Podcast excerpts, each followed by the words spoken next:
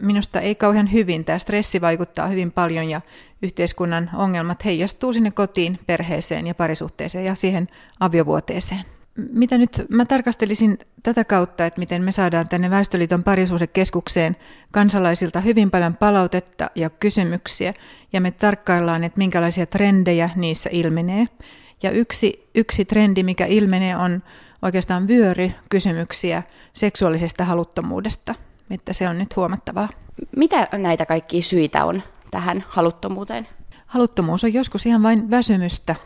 Työelämän kovat vaatimukset näkyy. Ja sitten myöskin se, että pareilla on hyvin vähän aikaa toinen toisilleen, siis kumppaneilla on vähän aikaa toisilleen. Ihminen siis etsii elämyksiä ja, ja tällaisia suuremmoisia kokemuksia, äm, jotka asettaa heidät arjen yläpuolelle. Ja yksi niistähän voi olla meidän erottisuus, meidän seksuaalisuus. Mutta jos asetetaan se sivuun, niin sieltä löytyy sitten kaikenlaisia uusia mahdollisuuksia kokea elämyksiä ihan koti oloista ja niitä voivat olla pelit ja viihde ja niin edelleen. Että kyllä viihde koko ajan kehittyy voimakkaammin ja voimakkaammin sellaiseen suuntaan, että se antaa suuremmoisia elämyksiä ihmiselle hyvin helpolla tavalla ilman ihmissuhteita. Ja tämä on, tämä on aika huolestuttava piirre siksi, että kuitenkin äm, ihmisen luontainen kyky tota, äm, äm, palautua ja, ja rauhoittua siihen oman seksuaaliseen rakkaussuhteeseen löytyy sen erotiikan kautta, ei pelien kautta, ei vieraantumisen, ei yksinäisyyden kautta. Miten tämä tämmöinen suorituskeskeinen yhteiskunta, näkyykö se jotenkin? Kyllä se näkyy. Esimerkiksi mä, mä teen täällä Väestöliitossa pari terapiaa ja, ja usein keskustellaan sellaisista asioista, että, että mit, mitkä ovat meidän prioriteetit, mitkä on ensisijaisia asioita ja ja tota, joskus, joskus on pakko sitten katsella, tarkastella sellaista tilannetta, että meillä tosiaan meidän parisuhde tai meidän keskinäinen eroottisuus voi löytyä jostain sieltä viisi tai kuusi tai seitsemän. Mitä sä toivoisit, että ihmiset vastaisi? Minä toivoisin, että, se, että ihmiset ymmärtäisivät, että siinä on yksi terveyttä ja hyvinvointia huikeasti promotoiva asia ja toivon, että he osaisivat asettaa sen tosi korkealle, niin kuin yleensä ihmiset asettavatkin silloin, kun he tapaavat toisensa ja rakastuvat ja ihastuvat. Minkälaisen vinkin sä antaisit tällaisessa tilanteessa oleville ihmisille? No ensinnäkin kannattaa myöntää se itselleen, että tämä tapahtuu ihan meille joka ikiselle, että me joskus unohdetaan tämä tärkeysjärjestys ja se menee kallelleen ja päälailleen. Mä miettisin silloin parin kanssa yhdessä sitä, että, että mikä voisi motivoida nostamaan tämän keskinäisen suhteen sinne ylös.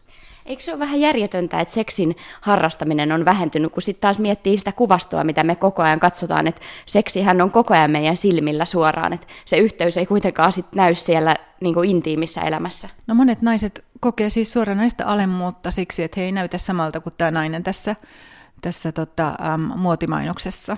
Seksissähän me ehkä ei näytetä niin kuin kaikkein hurjimmilta, vaan vaan me irvistellään ja ähkitään ja tukka menee sekaisin ja niin edelleen. Että tässä voi olla ihan, ihan tällaiset niin kuin täysin järjettömät syyt, jotka puhuu tätä seksuaalisuutta ja vapautumista, vapautumista vastaan että se on, se on kyllä sääli, kun toisaalta kun keskustelee miesten kanssa ja, ja kun tarkastellaan tutkimusta miehistä ja miesten erottisuudesta ja keskustelee, kun keskustelee terapeuttien kanssa, jotka tekee miesten kanssa työtä, niin sieltä tulee aina se miehen suurin nautinto on nainen, joka nauttii ja miehen suurin nautinto on nainen, joka haluaa häntä miksi meidän suhtautuminen seksiin on jotenkin niin semmoinen kompleksinen, kun sehän on niin maailman luonnollisin asia, että missä tavalla on menty pieleen, että siitä on ensinnäkin joskus vaikea puhua, tule, siihen liittyy häpeää, sitten semmoista vähän noloutta, ja sitten just nämä ulkonäköpaineet. Uskon, että se johtuu siitä, että meillä on kuitenkin yhteiskunnassa se ihanne, että parisuhteet olisivat pitkiä.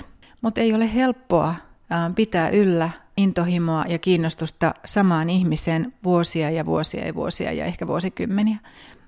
Maailma on täynnä kiusauksia ja, ja meidän vireäminen voi joskus tapahtua helpommin jotakin ulkopuolista kautta.